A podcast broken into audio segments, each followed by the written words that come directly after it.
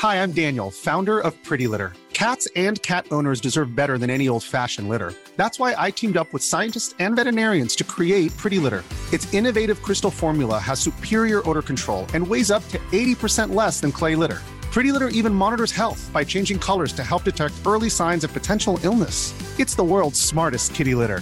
Go to prettylitter.com and use code ACAST for 20% off your first order and a free cat toy. Terms and conditions apply. See site for details. Stocks for beginners. Phil Muscatello and FinPods are authorized reps of Money Sherpa. The information in this podcast is general in nature and doesn't take into account your personal situation. When children have a goal that they want to achieve, it doesn't just have to be given to them, that they'll have a much greater sense of accomplishment for themselves if they're the ones that are helping to make their goal happen. It will be much more meaningful for them, and that there are always other ways they can think about achieving that goal to open their minds and to have as much creativity and to rely on the advice of their parents and to look to their parents for help in confirming the ideas that they have, but that doing it themselves, at least to the extent that they can, is going to be much more rewarding for them in the end. Hi, and welcome back to Stocks for Beginners. I'm Phil Muscatello. How many times have we wondered how much better off we could have been if we'd known about investing at a young age? How can you teach your kids the knowledge that you wish you'd been taught? Joining me today are the author and illustrator of a new book, A Bell for Maury's Bicycle. It aims to gently introduce the basic concepts of saving and investing to young children. Hello, David and Franklin. Hello. Hello. Hello, Franklin. Hello, David. Thanks for coming on and joining me.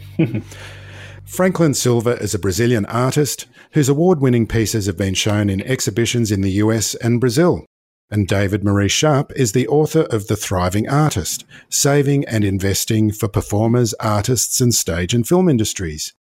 In 2014, he was named a Money Hero for his work in financial literacy for artists by Money Magazine. So you're both in New York at the moment. Franklin, you're not in um, Brazil, you're in New York? Yes, I'm in New York right now. Yep, and loving the the surrealist uh, paintings in the background there that we can see. Yeah, that's my main movement for do my arts. I think I have the free expression for do that, and it's more interesting for exploring some topics about arts in general. Yeah. And it's something that David and I have talked because David's been on the podcast or twice before now. We've talked about how creativity is really important for people to understand and people who think about finance a lot need to think a little bit more about the creative side of their lives sometimes. Would you agree with that kind of observation?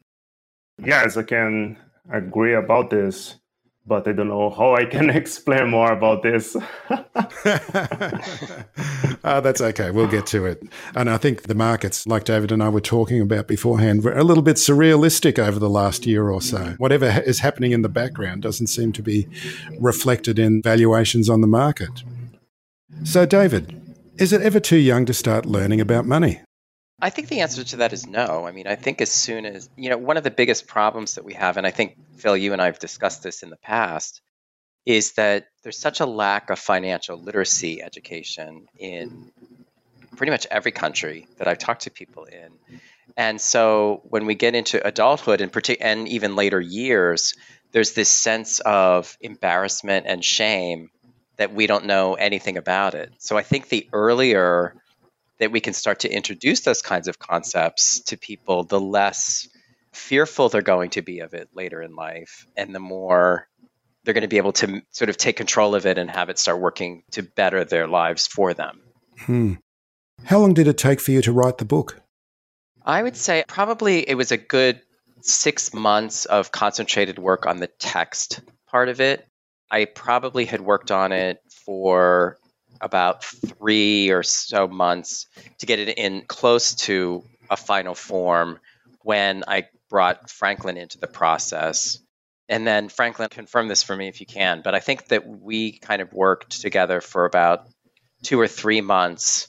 It was a little bit longer with this because we had to sort of develop the concept of the characters in the book, and Franklin put a lot of detail into creating the world that Maury would live in but we kind of had some back and forth there for probably about two or three months. Would you agree, Franklin?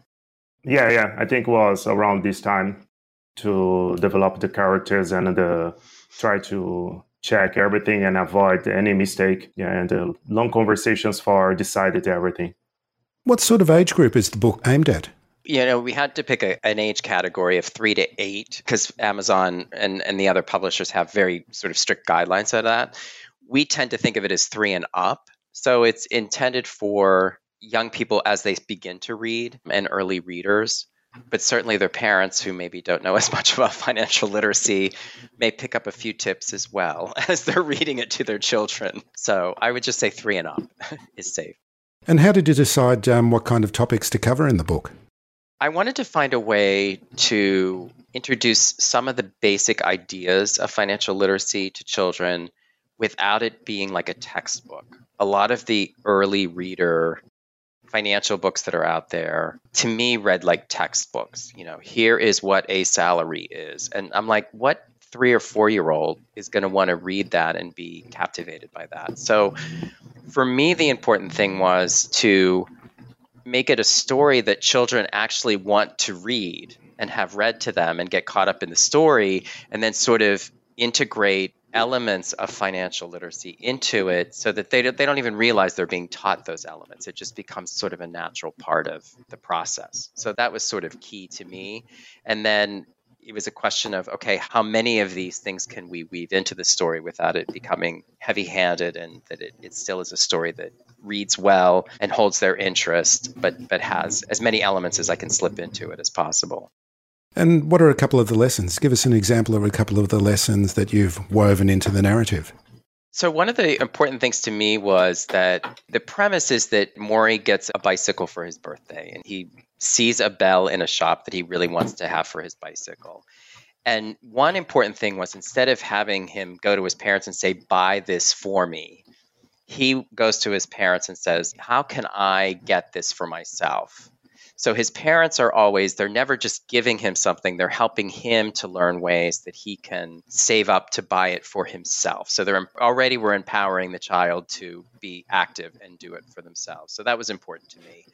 I also wanted to make sure that there was a sense of creativity with Maury that was encouraged by his parents. So they helped him find one way, but they left the world open to him to find other ways to accelerate how he was saving up for his bell. And that's where the mushrooms kind of came into it, right? Where he finds mushrooms and says, wait a minute, I think these are mushrooms that people like to eat on pizza. So maybe I can trade them to my neighbor. So he, again, is active in coming up with the idea of it, and his parents are encouraging him to do that. And we used mushrooms because, ironically, I really love mushrooms, and Franklin really does not love mushrooms.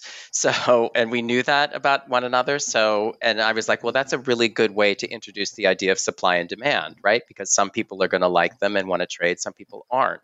But again, without being heavy handed. And I think at the end, another really important thing was that Maury thanks his parents for helping him figure out how to do it and also buys them ice cream to thank them. So there's a sense of generosity as well, not just greed, I want everything for me, but I want to acknowledge that my parents helped empower me to do this.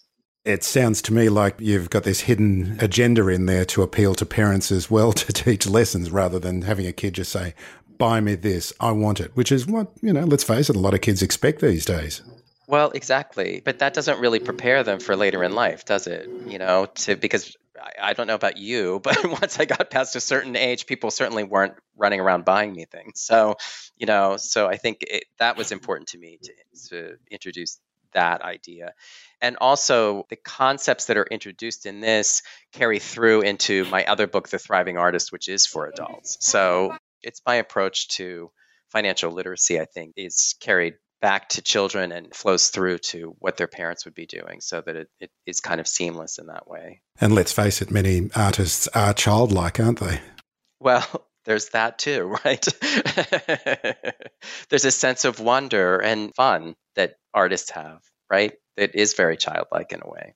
Franklin, tell us about the creative process in working with David and on the book. Did it change the way that you approach the art thinking about the financial side of things as well? Well, that's very interesting because before I started to create the illustrations page by page, I really need to read the sentence and understand that very well. And decided which part it's the most important of that phrase to show on that page, specific page. And I need to read many times, and that starts to being part about my mind about that topic or about that phrase for creating their art. And I think that was interesting experience for me to create images when I read one kind of sentence and try to make that make sense for that kind of situation. And I think in some way I was able to learn many things because I never tried to take this topic about financial to read and understand better. And I really need to understand what happiness on that history about Morris on that book. And that was absolutely important for me to learn something while I do my art.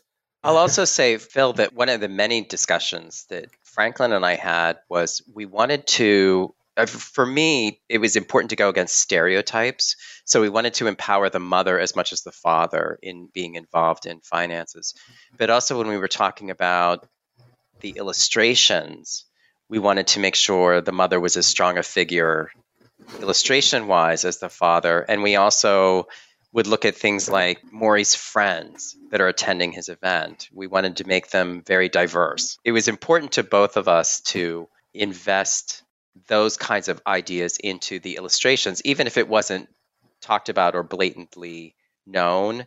And I think that Franklin also managed in the illustrations to slip in some references to Brazil and his background in there too. So we wanted to also reflect both of the cultures that we each came from. So that was kind of important to both of us as well. Ever catch yourself eating the same flavorless dinner three days in a row? Dreaming of something better? Well, HelloFresh is your guilt free dream come true, baby. It's me, Gigi Palmer. Let's wake up those taste buds with hot, juicy pecan crusted chicken or garlic butter shrimp scampi. Mm. Hello Fresh. Stop dreaming of all the delicious possibilities and dig in at HelloFresh.com. Let's get this dinner party started.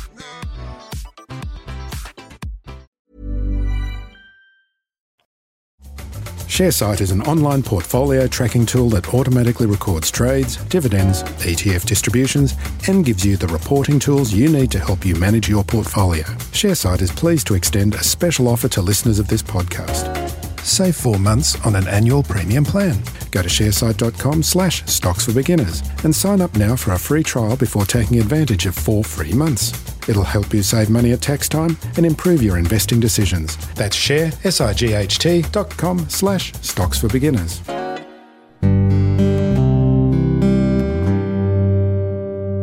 And really, you're reflecting society as it is rather than some idealized version of it, aren't you? Exactly. I think that was important for both of us, right, Franklin? Yes, of course. And kids really pay attention for details and it starts to create new questions for their parents about, oh, why their friends is like this, or why maybe they play together, or they do something, why everybody's different, or why it's that behavior. And kids, it's very curious about everything. So more details we can put in on image more questions they will have and probably more answers about his parents can say for them. So that's very important. And we can start with this for them because it's the three or older, right? So they it's very curious about everything, about colors, about situations, size, everything. Franklin, have you noticed any difference in the American attitude to money as opposed to the Brazilian attitude to money? Yes, yes. For example, I, I can talk about myself. When I was a kid, that was okay in some point. But in one situation, it's very interesting because sometimes when my mom give me some money, I never use it all for buy anything like candies or other things. And in some part, I always save half with no reason. I never had a goal. I just save with no reason. And I think I do this in all my life, and nobody tell me this. My mom or my parents never tell me this. I just save by my own because I always think, oh, maybe I can use it for this money for something in the future. I don't know which way, but I can save. And sometimes, oh, maybe I can buy something for my video game or my bicycle or whatever. I can buy any accessory. And I never made a plan. So that was interesting when I read the book to create the illustrations and I talk with myself and I say, why I never create a goal for things I want when I was a child? Maybe, I don't know, maybe my parents don't have that culture to think about this and never tell me this. So here I can see more people making some kinds of plan, doesn't matter if big plans or small plans. But this way for me, it's very different about the condition in my city in Brazil and about what I see here in US. And that's really interesting that you naturally gravitated to being a saver without any encouragement whatsoever, because a lot of people just, um, as soon as they get money, they spend it. Especially artists are notorious for not being good with money. Yeah, yeah. So it's funny because my second brother, he's did the same. Maybe I just follow him you know, because sometimes the young kids starts to imitate the other siblings.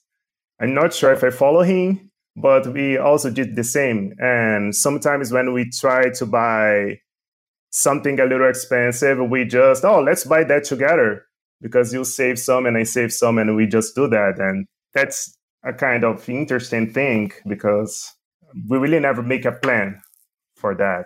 So I'm very happy to have this opportunity to compare many things in my country and many things here, or how many things works. It's very interesting. Was there any lessons that you learned writing the book and illustrating the book with David? Yes, yes. The main thing is just put a goal for my staff when I have any plan. So that's make more sense when we start to save some money for something better or some kinds of goals. And I think I start to practice this more to creator. If I don't have anyone right now, I just create a goal to do. So I will save for this. I need to save for that. So that's make more sense. And we see the result in a few months when we start to do this.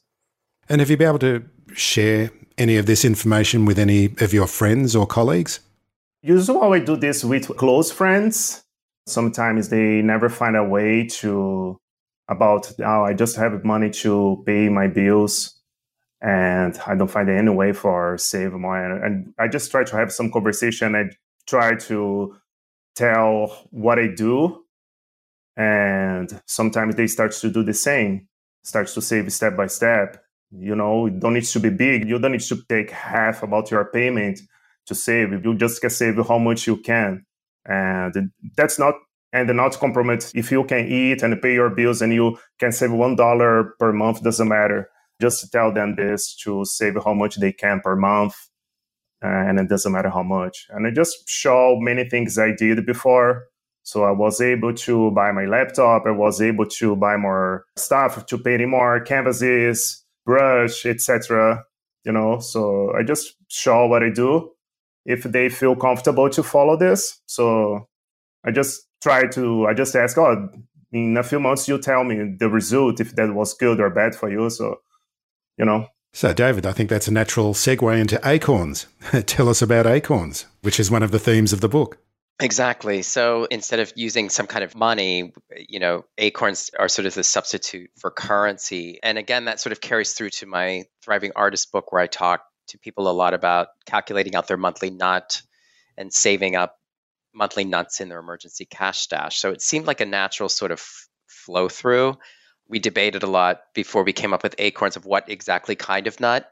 we figured that acorns would be the most recognizable from an illustration point of view, but also something that people aren't going to have a, wherever they are, aren't going to have a preconceived idea of how much that value is. So we never really talk about the bell cost 50 acorns. You know, we don't ever get that specific because I wanted to purposely keep it it open so that it could be interpreted by whoever was reading it as the value of whatever they felt the value would be were in their circumstances. So and then from there it kind of naturally yeah i think the nuts decision was the first decision and then it was like well what are the characters going to be like and then well it sort of made sense to have maury be like a kind of squirrel then because he's saving his acorns so that's that everything kind of evolved out of there and then i think both franklin and i are very environmentally oriented so we wanted to, to have we wanted his him to inhabit a world that was very environmentally friendly and very very much oriented to nature. How different was it writing a book for kids, and especially one that required so much creativity, than say the one the, the Thriving Artist book? How did you approach the creativity? We were you feeling freer? Mm-hmm. In some ways, yes, but in other ways, it was important that the voice appealed to that age group. And I've never had children, but I have five nephews and a niece, and I've had much younger siblings. So I've certainly been around children a lot. I also was lucky enough to find someone who I've known for many, many years who's a copy editor who also happens to be work on children's books and has a really good voice with children. So she was able to give me some really wonderful comments to the text to say, I don't know that children would use this particular word, or you might want to gear it towards, you know, you might want to think about how to explain this in a different way. So I actually enjoyed the process because it was like, how do I explain these kind of sort of sneak in these complicated concepts in a way that children are going to read it and enjoy the story, like I was saying earlier, enjoy the story, but still be getting the lesson out of it. So it was a challenge, but it was a fun challenge. And then again, how can the illustrations support that and, and what information can we convey in the illustrations that maybe isn't quite coming out in the text because it would get too bogged down. But the children notice those things, right? So it was interesting. Yeah, it was an interesting process. Those little things, those little things in the background. It's so important for a kid's book, isn't it? Yeah, I because agree. the kids are I'm, noticing. You know, the parents are focusing on the words and reading out the words, and mm. then there's this other things going on in the background that they, you know, Yeah. are really important in kids' minds. Absolutely. I, I think one of my favorite details that Franklin put into the illustration is one of Maury's friends is a frog. And there's the illustration where they're riding their bicycles, and he put the frog in flip flops because he was like, well, the frog would live where it's wet. He would have fluid. And I was like, what an incredibly creative and intelligent choice to put. And again, a child would notice that and say, oh, yeah, he's wearing flip flops because he's a frog, you know, but the parents aren't going to probably breeze past that. So. Although I think Franklin would call them Havaianas, wouldn't you? yeah. being Brazilian, being a proud Brazilian. yeah, yeah. That's the common flip flop everybody uses there. so, this is going to be the first in a series of books. How are you going to approach the stock market? Are you going to approach the stock market for kids as well? The intention is yes, to cover, you know, multiple other topics to encourage children to follow the story of Maury and how he explores these other things. I have some ideas about how I want to introduce the concept of the stock market and the concept of ownership and how Maury can get some exposure to that.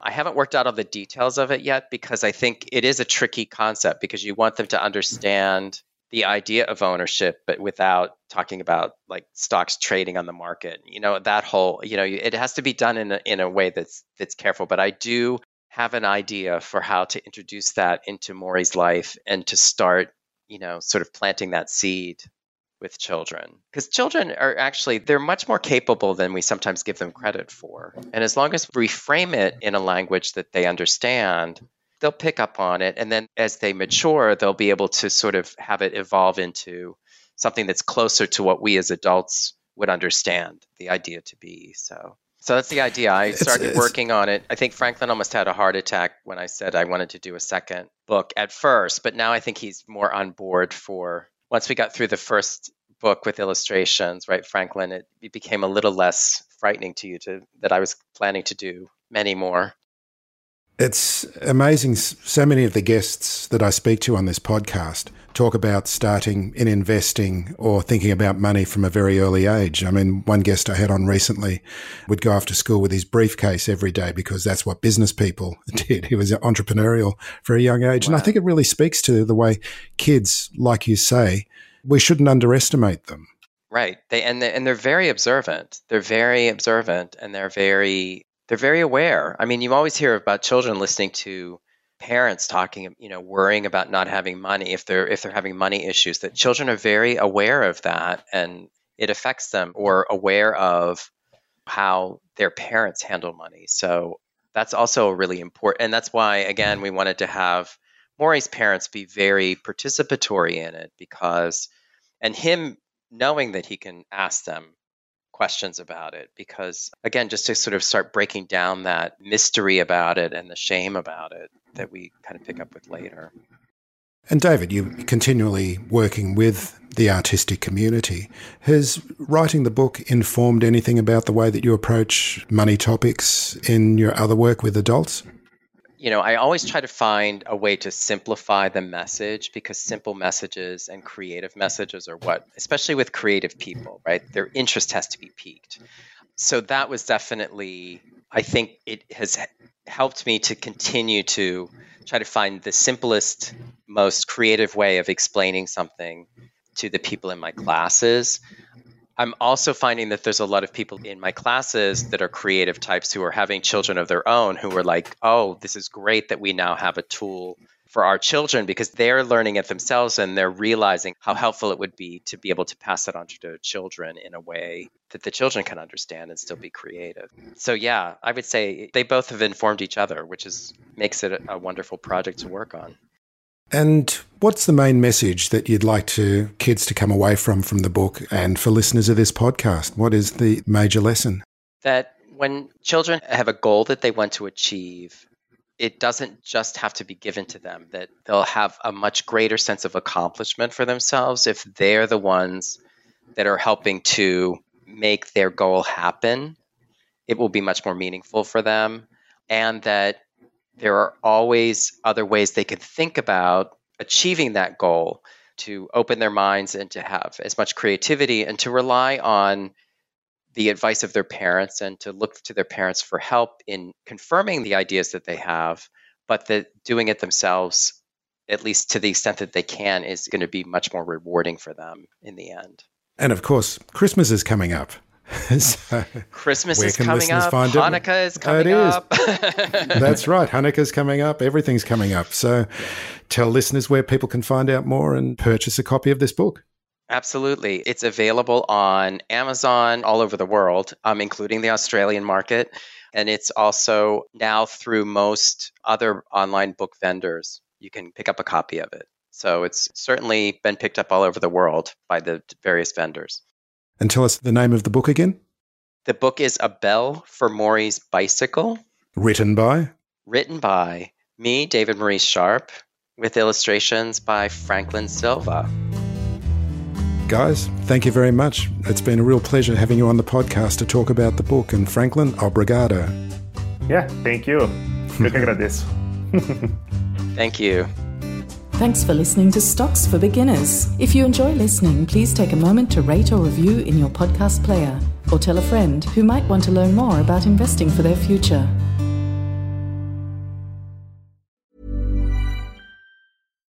Hi, I'm Daniel, founder of Pretty Litter. Cats and cat owners deserve better than any old fashioned litter. That's why I teamed up with scientists and veterinarians to create Pretty Litter. Its innovative crystal formula has superior odor control and weighs up to 80% less than clay litter. Pretty Litter even monitors health by changing colors to help detect early signs of potential illness. It's the world's smartest kitty litter. Go to prettylitter.com and use code ACAST for 20% off your first order and a free cat toy. Terms and conditions apply. See site for details.